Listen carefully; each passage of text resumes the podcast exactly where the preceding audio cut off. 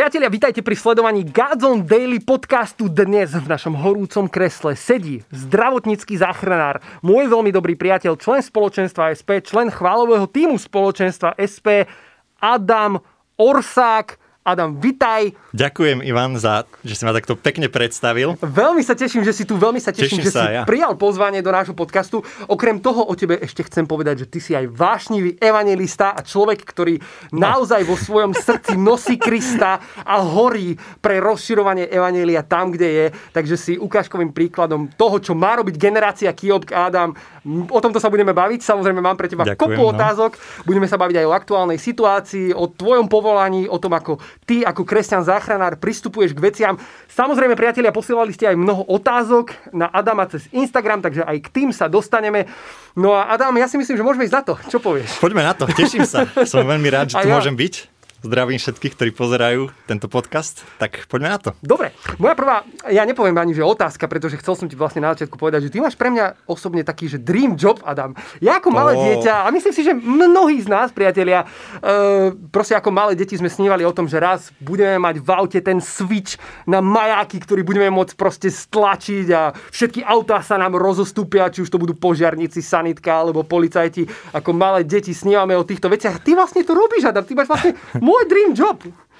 No, to je veľmi pekné, že máš takto zidealizovanú prácu záchranára, respektíve vodiča záchrannej služby. A presne takto to nie je. Akože Totižto, nie. priatelia, ktorí nás pozeráte, ak máte stále predstavu o tom na základe amerických filmov, že Presne. že záchranár je ten, ktorý behne do ešte horiaceho domu a, a odtiaľ vynáša tie, tie spanilé panny, ktoré vlastne priberie späť k životu tým, že im dáva dýchanie z úst do úst a potom ešte zožne všetku tú slávu na joj krimi. Tak presne takto to nie je. si zrujnoval úplne moju predstavu. Tak nám povedz teda, že ako to je. No, tá záchranárčina je v prvom rade o veľkej disciplíne, zodpovednosti a musím veľmi zdôrazniť o pokore Wow. k ľudskému životu. Čiže a ako si spomínal, tie majaky, tá jazda na majakoch, o to viac musíš predvídať, ľudia panikária, zastavia ti just do neprehľadnej zákruty, čiže ešte o to viacej musíš ako keby rozmýšľať za nich a samozrejme ne- nelietame, nelietame tak, že som prekračoval, že by som šiel 130 po meste. To, pokiaľ nemám nahlásené dusiace sa dieťa, tak ozaj idem iba mierne nad ten limit. Takže je to taký adrenalín, keď v tej sanitke zapneš proste tie majaky a teraz všetka tá sústredenosť, všetky tie bunky proste idú na 100% a ty musíš dávať jednak veľký pozor, jednak veľká Áno. zodpovednosť, jednak nevieš, čo ťa čaká na mieste, na ktoré prídeš a tak ďalej. Takže nie je to Áno. úplne také jednoduché, ako som to opísal v úvode. Hej? Hej, takže vlastne keď, keď si zoberieš ten názov záchranná zdravotná služba, tak to, tá, to slovičko záchranná, to je tak 20% výjazdov. Tie naozaj akútne, závažné stavy. A to slovičko zdravotná, to je tých 80%, kedy riešime chronické veci a pacientov, ktorí volajú opakovane, zneužitia záchrannej služby. Čiže, čiže ako keby v tomto je tá práca náročná, udržať si to vedomie, že, že som tu aj pre tých, aj pre tých a ako keby nevyhorieť v tom celom. Povedz mi, ešte sa vrátim k tým majakom. Uh, Áno. Kedy môžeš použiť majaky? Kedy ich môžeš zapnúť? Môžeš ich zapnúť, keď ideš na obed a ponáhľaš sa? No nie. Máme takú internú smernicu vo firme u nás, ktorá hovorí, že pokiaľ ideš na výjazd, na každý výjazd musíš ísť na majákoch, čiže aj, aj blikačka, aj hukačka. OK. Potom keď sa rozhodnete teda, že, že pacienta beriete do nemocnice, tak takisto ideš na majákoch. A pokiaľ už ideš bez pacienta z nemocnice, tak tam už by si nemal mať majáky zapnuté. Existuje nejaký rozdiel v tom, keď mám zapnutý maják, ale nemám zapnutú tú sirénu a naopak? Uh, v podstate nie. Akože keď, keď je noc a nechceme celé mesto pobudiť, tak iba blikám. Ale v podstate to robím na, vlastnú, na vlastné triko, na vlastnú zodpovednosť. Mal by som mať zapnutú aj tú húkačku. Rozumiem. Čiže, čiže musím stále mať na pamäti to, že ako keby som to nemal zapnuté.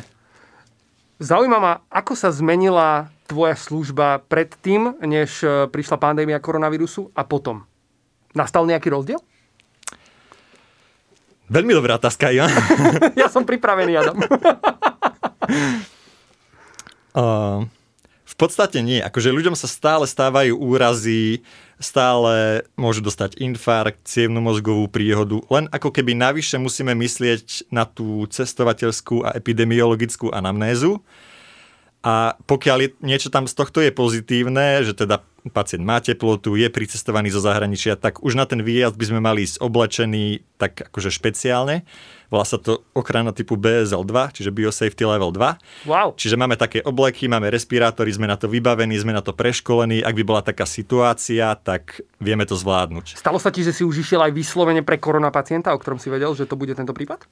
Uh, mám takých kolegov, ktorí išli, ale mňa to zatiaľ obchádza. Čiže Možno v ďalšej službe uvidíme. Možno v ďalšom podcaste sa o tom porozprávame.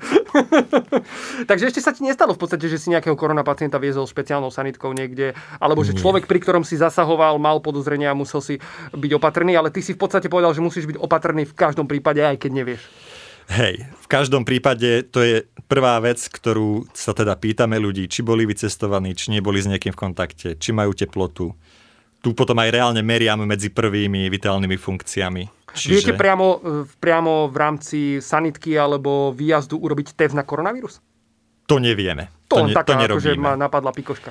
Nie, nie, nie, to nerobíme. A vieš dopredu, keď ideš k niekomu, že v akom bude stave, alebo veľa informácií sa dozvieš práve na mieste a je to také, že nevieš, do čoho ideš?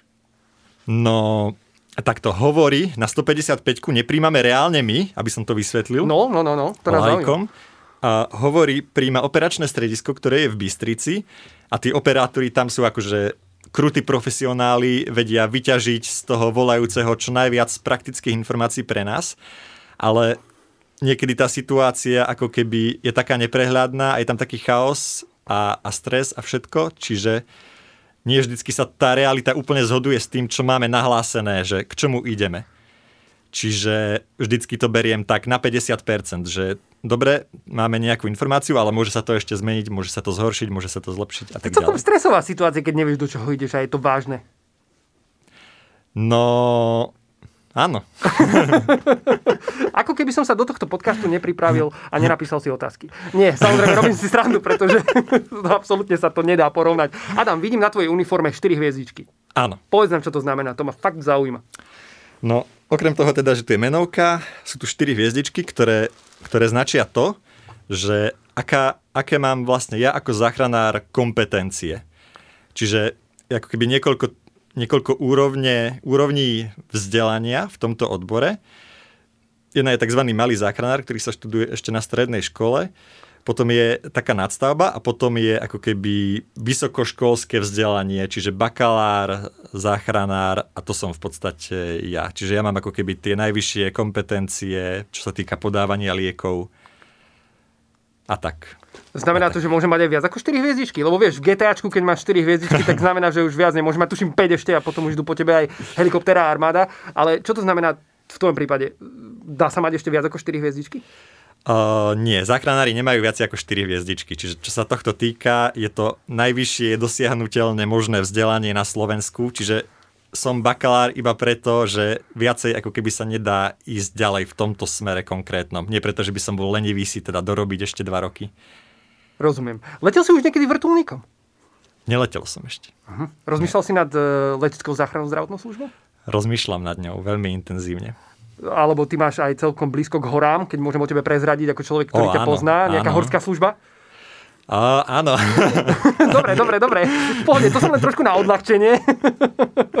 Poďme ďalej. Adam, um, zapálený kresťan pre ľudí, ktorí hovoria našim slovníkom v našej no. kresťanskej bubline, rozumejú to, čo to znamená mať vášeň pre Krista, pre Evangelium, to ty máš. Povedz mi, že uh, ako toto sa pretavuje do tvojej služby zdravotníckého záchranára? Modlíš sa za svojich pacientov? Áno, modlím sa za svojich pacientov. Tá prvá strelná modlitba ide už, keď ideme na výjazd. Ako som hovoril, teda my príjmeme výzvu z operačného strediska, ktorá niekedy sa zhoduje s realitou, ale nemusí sa. Áno. Čiže ja ako keby už vtedy sa modlím, aby, aby pán Boh mi pomohol zvládnuť tú situáciu. Uh, Joko Willing hovorí, že uh, správny líder, alebo teda v prenesení do mojej situácie správny záchranár nemusí nič dokazovať, ale musí všetko dokázať. Čiže ako keby v tomto nastavení už idú prvé strelné modlitby, potom na výjazde niekedy je na to čas a priestor, že môžem svedčiť o Bohu, ale, ale je to málo kedy, je to skôr výnimka. A potom ešte po výjazde, teda keď s, s kolegami si dávame ako keby taký debriefing, že čo sme mohli urobiť lepšie, čo ďalej s tým pacientom asi bude, tak, tak v duchu sa tak pomodlím za neho, že dobre Bože, už je to v tvojich rukách, my sme urobili maximum. Stalo sa niekedy, keď si napríklad viezol pacienta z nejakého výjazdu a mal si možno vzadu v sanitke priestor s ním rozprávať, že si mu proste zvestoval evanelium, hovoril Ježišovi alebo niečo podobné? Áno, áno, ale ako hovorím, je to skôr výnimka. Ale sú také, sú také momenty. Sú také momenty, ale častokrát tá, tá robota není ani tak o tom, že, teraz potrebujem mu nejaké kaleráby tlačiť a vyslovene nejaké také veci, lebo ten človek by to neprijal v tej situácii. Ale to, čo môžem pre neho urobiť, je vypočuť ho napríklad. Okay. Alebo proste iba tam byť pri ňom, aby, aby ten človek mal, mal pocit, že áno, som tu na 100% pre neho, nesútim ho, čokoľvek urobil, ja som tam preto, aby som mu pomohol. Rozumiem. Čiže ako keby prejaviť tú Božiu lásku a byť tam pre toho človeka. Že nemusím ani vyslovene použiť slova, ale ale tak. Zažil si v rámci výjazdu alebo v rámci práce nejaké také, že nadprirodzené Božie konanie v niečom, za čo si sa modlil, on sa to stalo, alebo Boh nejako nadprirodzene vyriešil nejakú situáciu, ktorej riešenie si napríklad nevidel, alebo tie strelné modlitby proste zrazu prišli a stalo sa to, čo, za čo si sa modlil? Prepač, ťažké otázky, ja viem. Sľubujem, že potom to odľahčíme. no, akože modlím sa za to, keď sme na výjazde, som, som otvorený tomu, aby pán Boh konal aj nadprirodzene skrze mňa, ale pokiaľ som, pokiaľ som pracovne, že je to vyslovene som v službe, som na výjazde, tak snažím sa byť maximálne profesionál a akože riešiť to v rámci evidence-based medicine a wow. akože toho, toho, čom som bol vytrénovaný, vyškolený. Ale zase na druhej strane, keď si zoberieme trichotómiu, teda že člo, ako ľudská osobnosť sa skladá telo, duša, duch, tak my ako záchranári sme boli školení riešiť to telesné, ten telesný aspekt Rozumiem. Nejakej, nejakého problému. Psychológovia sú zase učení riešiť to duševné a to duchovné zase teológovia nepoznám nikoho, kto by bol akože kombinácia dokonalá, že mal vyštudované všetky tieto tri odbory naraz. Rozumiem. Ale ono je to veľmi prepojené, čiže, čiže reálne na výjazdoch ja robím aj psychologickú prvú pomoc, aj tomu pacientovi, akože môžem sa za neho modliť, ale primárne stále riešim to, to telesné. Rozumiem. Povedz nám, že ako sa vysporiadavaš možno s takými ťažkými prípadmi? Uh, určite sa stalo, že prišlo k nejakému úmrtiu alebo bola nejaká vážna dopravná nehoda, kde to zrovna pekne nevyzeralo a tak ďalej. Uh, možno z takého pohľadu ako kresťana, záchranára, je Boh niečím, čo ti pomáha tieto veci nejakým spôsobom filtrovať, vstrebať alebo jednoducho k ním pristupovať, možno z nejakého pohľadu väčšnosti a podobne? Určite áno. Určite áno prvom rade je ale dôležité, aby som ja vo svojom svedomí vedel, že som urobil pre toho človeka maximum. Pokiaľ sa nám ho nepodarí zachrániť, ale ja viem, že sme urobili všetko, čo sme mohli pre neho, tak, tak moje svedomie je čisté. Ty uh, si zároveň um, vedúcim záchranárov na Gazon Tour. Áno, je to tak. A teda nielen Gazon Tour, ale možno aj nejakých väčších akciách, možno nielen spojených s projektom Gazon a tak ďalej. Ale poďme teraz k tomu Gazon Tourne. Ako to tam funguje, čo sa týka záchranárov a prečo sú vôbec potrební? No, na túr, aby túr nebolo takto, takto megalomansky spravené, tak vlastne celé to túr pripravuje okolo 300 členný tým dobrovoľníkov, Čiže okrem toho, že teda ako zdravotiaci zabezpečujeme tie večerné koncerty, tie podujatia, aby teda účastníci tam boli, boli bezpečí, tak kopec, kopec ako keby z tej našej práce je starostlivosť o tento 300 členný dobrovoľnícky tým. To znamená, že staráme sa o to, aby speváci mohli odspievať, keď majú, keď majú nejaké, nejaký zápal dýchacích ciest, alebo chalani, ktorí stávajú, balia stage, tam sú nejaké úrazy vždycky. Čiže toto ošetrujeme. A potom samozrejme slúžime ľuďom, ktorí večer prídu. Hm, ja to robím tak, že mám, mám akoby taký menší 8-členný stály tím, ktorý, ktorý sa presúva z mesta do mesta a popri tom v každom meste mám ešte takých lokálnych dobrovoľníkov, ktorí prídu ako keby iba na ten jeden večer. Veľmi dobrú spoluprácu máme napríklad s Červeným krížom, čiže Čiže tak sa snažím to koordinovať. Rozumiem.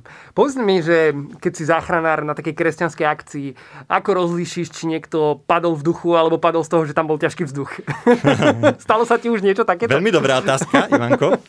Áno, je to veľmi jednoduché. Lebo ty si kresťan, predsa máš na to iný pohľad, Áno. rozumieš tomu, čo to znamená padnúť v duchu, alebo keď sa niekto za niekoho modlí, že spočine v duchu by sme mohli povedať a tak ďalej. Máš tým skúsenosť, preto ma to zaujíma, že, že ako to ako ty rozlíšiš a prípadne tvoji kolegovia sú na to zvyknutí, nie sú na to zvyknutí. Povedz nám o tom. Takže všetci, všetci ľudia z môjho zdravotiackého týmu to vedia rozlíšiť, keďže sú to ľudia z praxe a zároveň sú veriaci čiže nemusíte sa báť. Ale aby som to vysvetlil teda ľuďom, ktorí nás pozerajú a nie sú v tejto kresťanskej bubline, tak padnúť v duchu znamená, že človek má taký intenzívny duchovný zážitok, že ako keby to duchovno sa prejaví nejako aj na tele. To znamená, sa tomu človeku podlomia kolena a ako keby odpadne, ale nie preto, že mu je zle, ale preto, že mu je dobre, aby Aha, som to tak zjednodušene rozumiem, povedal. Áno, Čiže takýto, povedal. takýto človek má zavreté oči, dýcha pokojne, je spokojný, môže sa tak blažene usmievať, ľudia okolo neho nepanikária, kdežto keď niekto odpadne z toho, že mu je zle, akože vydýchaný vzduch a tak, tak taký človek je bledý, spotený, schvátený, a väčšinou teda keď odpadne, tak po chvíli, keď sa tie tlaky vyrovnajú, tak sa ako keby spontánne preberá k vedomiu, otvára oči. Čiže väčšinou ľudia okolo neho panikária, že čo sa deje. Rozumiem. Takže máš nejaké také veci, na základe ktorých to vieš v podstate rozlíšiť. Áno. Prípadne áno. ešte im priložiť nejakého ohňa Ducha Svetého a pomodliť sa za nich. Napríklad. Ak je to spočinotie v duchu. to je úžasné mať takýchto záchranárov po boku, akože vtedy sa naozaj ničoho nemusíš mať. Ešte sú dve veľmi také podobné stavy, ktoré by som mohol spomenúť, s ktorými sme sa tiež už stretli, ako takú pikošku môžem povedať. Mm, nech sa páči. Reálne, akože reálna skúsenosť z Godzone Tour. A veľmi dôležité je vedieť odlíšiť epileptický záchvat, čiže taký krčový stav, od nejakých uh, duchovných, démonických prejavov, ktoré sa tiež môžu prejaviť tak, že ten človek keby ho o zem a je ako keby v takom krči. Toto tiež moji zdravotiaci vedia odlíšiť a vždycky ako keby uh, v, takýchto prípadoch spolupracujeme buď s exorcistom, ak tam nejaký je, alebo aspoň s kňazom. Že ako keby toto neriešime na vlastnú pesť, čiže vždycky si voláme takýchto ľudí na pomoc a pre mojich neveriacich kolegov, záchranárov, by som chcel podotknúť takú, takú vec, že toto je ešte stále aj v medzinárodnej klasifikácii chorôb pod diagnozou F44.3 ako trans a posadnutosť je normálne medicínska diagnóza. Áno? Áno. Wow. Je to normálne F-ková psychiatrická diagnóza, kedy jednoducho nedá sa medicínsky súčasnou vedou vysvetliť to, že 15-ročné dievča zrazu hovorí mužským hlasom a štyria mocní chlapí ju majú problém udržať. Wow pozveme si sem nejakého exorcistu na ma Vlado Beregi z Kononie Jan Krstidel, ktorý by vedel určite rozlíšiť a zároveň rozviť túto tému. To by ma zaujímalo. Dobre si mi nadhodil. Ďakujem. Nemáš za čo. Adam, to si veľmi rád vypočujem aj ja taký áno, podcasting. Áno, áno, áno, to bude určite zaujímavé. Adam, povedz nám, že um, mám takú informáciu aj od uh, nášho priateľa Dana, ktorý je basakom vlastne v kapele SP, ktorý je tiež zdravotníckým záchranárom, áno. tiež kresťanom aj aktívne slúžiacim človekom, uh, s ktorým sme častokrát hlavne v tých prvopočiatkoch Gazon Tour, Gazon konferencií a aj iných akcií uh, kresťanských ako Kemfes a podobne riešili takéto veci, ako že potrebujeme zdravoťákov do určitého počtu, na určitý počet ľudí a tak ďalej. A mám pocit, že boli časy, kedy bolo naozaj ťažké zohnať ľudí, ktorí boli zároveň veriaci a trošku by rozumeli veciam, ale zároveň ako keby profesionáli v tejto oblasti. A mám pocit, že za tých pár rokov naozaj aj, aj, tej budova, aj, aj počas toho budovania tej generácie, ktoré ide Bože kráľovstvo, ale aj vďaka iným službám a veciam, ktoré fungujú na Slovensku, naozaj narazol, narastol taký ten počet obrátených, veriacich, úprimne e, ľudí v tejto službe, nielen zdravotníckých záchranárov, ale aj zdravotníckých pracovníkov celkovo. Ja by som sa normálne odvážne si dovolil povedať, také, že také prebudenie nastalo v tejto oblasti. Vnímaš to aj ty nejakým spôsobom toto?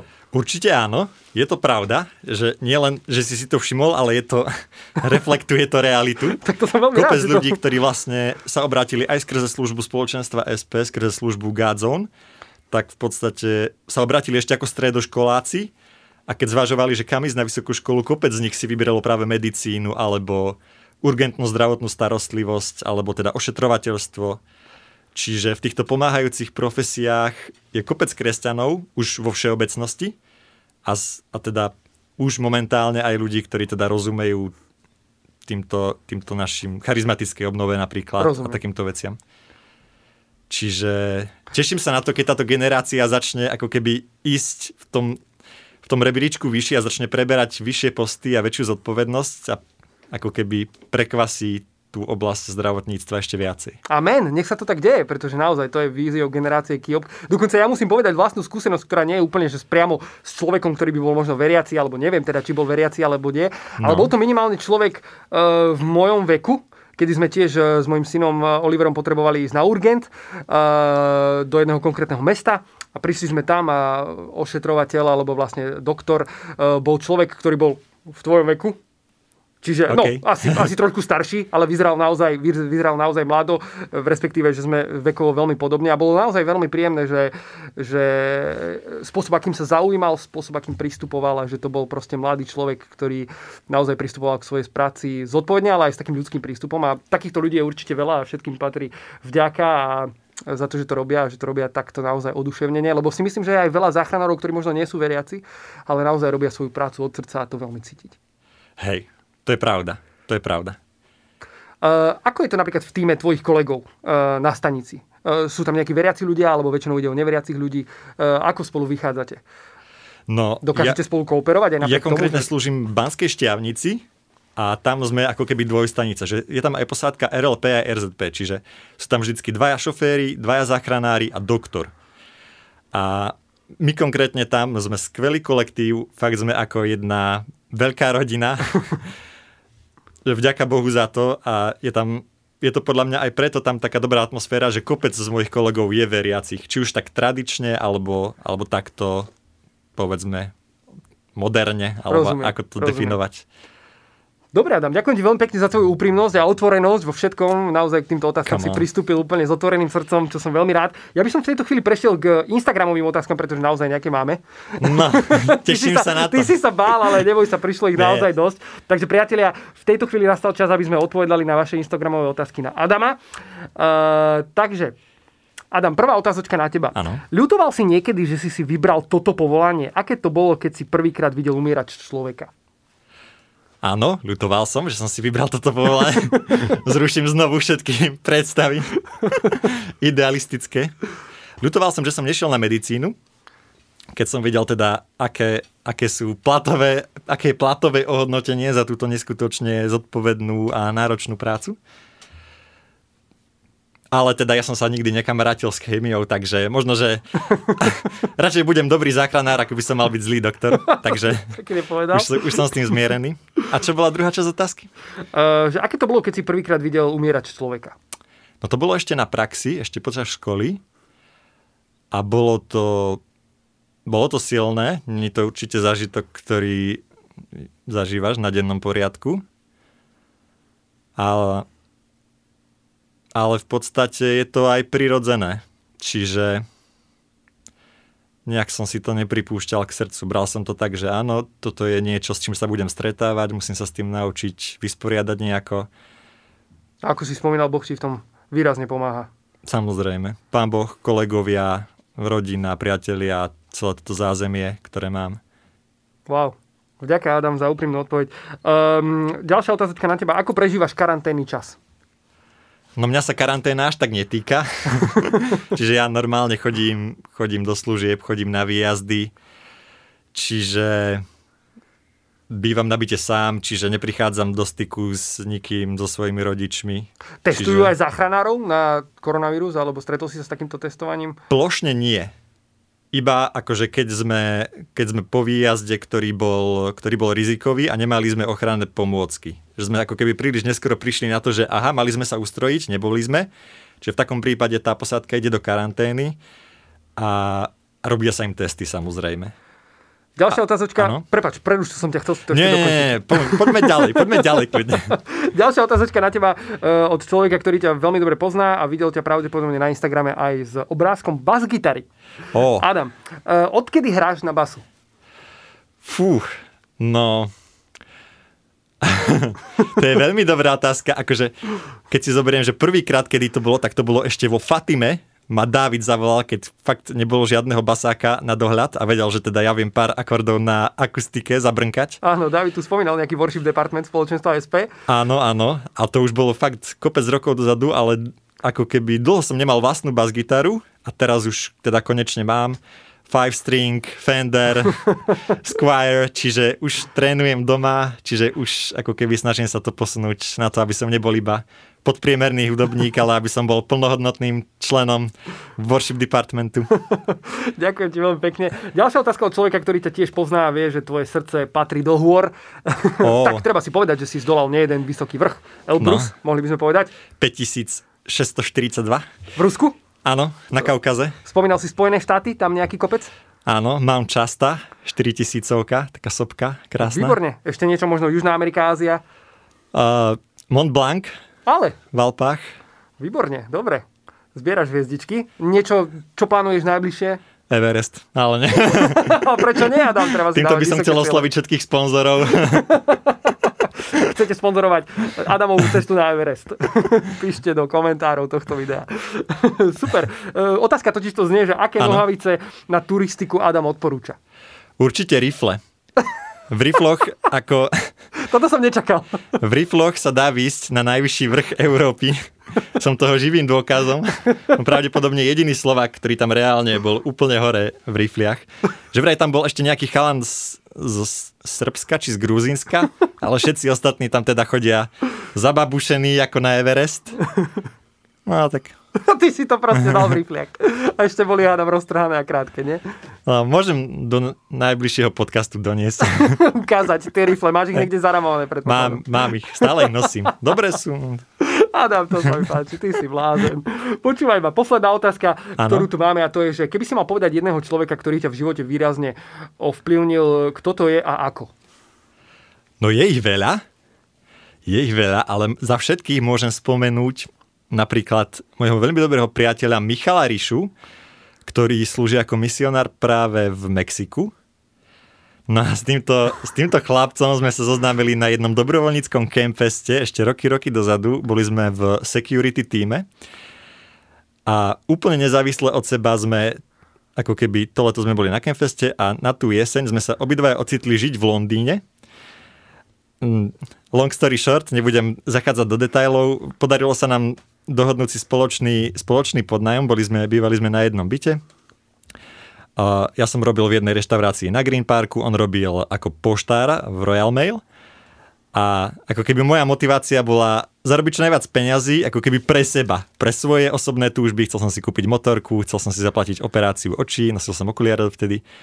Kdežto Michal uvažoval úplne inak ako ja. On uvažoval tak, že chce si zarobiť čo najviac peňazí kvôli tomu, aby mohol ísť na misijnú školu Heidi Baker do Mozambiku aby mohol nezávisle na nejakých podporovateľoch proste slúžiť na plný úvezok pre Pána Boha tam, kde ho pošle.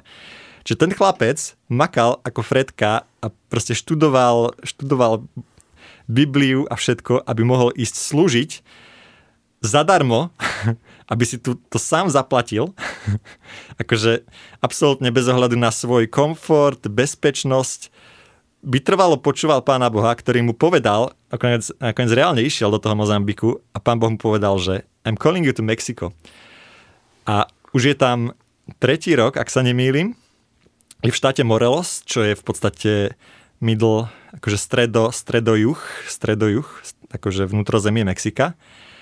A táto oblasť je veľmi, veľmi nebezpečná, pretože tam nemá reálnu moc polícia, armáda, tam majú reálnu moc kartely drogové. A on takto nebezpečnej oblasti proste chodí, chodí medzi ľudí, chodí im slúžiť, ohlasovať evanílium. To je pre mňa úplne mindblowing chlapec a vždycky, keď je na Slovensku náhodou, tak veľmi túžim sa s ním stretnúť a aby mi porozprával, čo má nové. Dúfam, wow. že teda ešte žije, že je ešte medzi nami, pretože fakt v Mexiku koronavírus je iba jeden, jeden z tých možností, čo všetko ťa môže zabiť. Napríklad nejaká uletená guľka náhodná zblúdila, alebo škorpión. Proste máš tam obdobie sucha, ktorý sa strieda s obdobím dažďov. Máš tam niekoľko mesiacov, kedy vôbec neprší, je tam, sú tam 40 teploty, je to úplne extrémne, extrémne fyzicky aj psychicky náročné tam vôbec fungovať a hlasovať.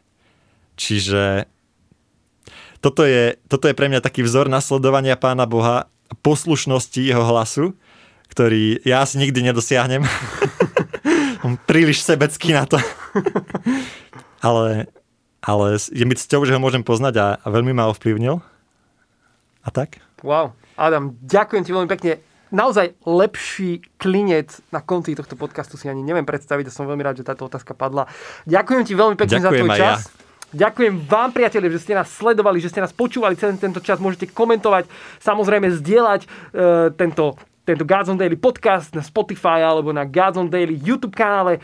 Ja Adamovi veľmi pekne ďakujem a touto cestou prajem veľa síl, veľa požehnania, veľa Božej múdrosti, veľa Božej milosti v tvojej službe, v tvojej práci a v prinášaní Evanelia tam, kde si. Ďakujem ti veľmi pekne, že si prijal pozvanie a že si tak otvorene hovoril zo svojho srdca a nebal sa, nebal sa hovoriť. Ďakujem ti, Adam. Ďakujem aj aj vám za pozvanie. a vám prajeme veľa požehnania a vidíme sa pri ďalšom Gazon Daily podcaste a na Gazon konferencii 2020, ktorá tu bude už 8. a 9. mája absolútne online. Vstupenky nájdete na konferencia.gazon.sk. Tešíme sa na stretnutie s vami. Aj Adam tam bude hrať na base. Je to tak? Je to tak. Teším yes. sa na vás, kamaráti. Určite sledujte. Vidíme sa. Majte Čaute. sa krásne. Čaute.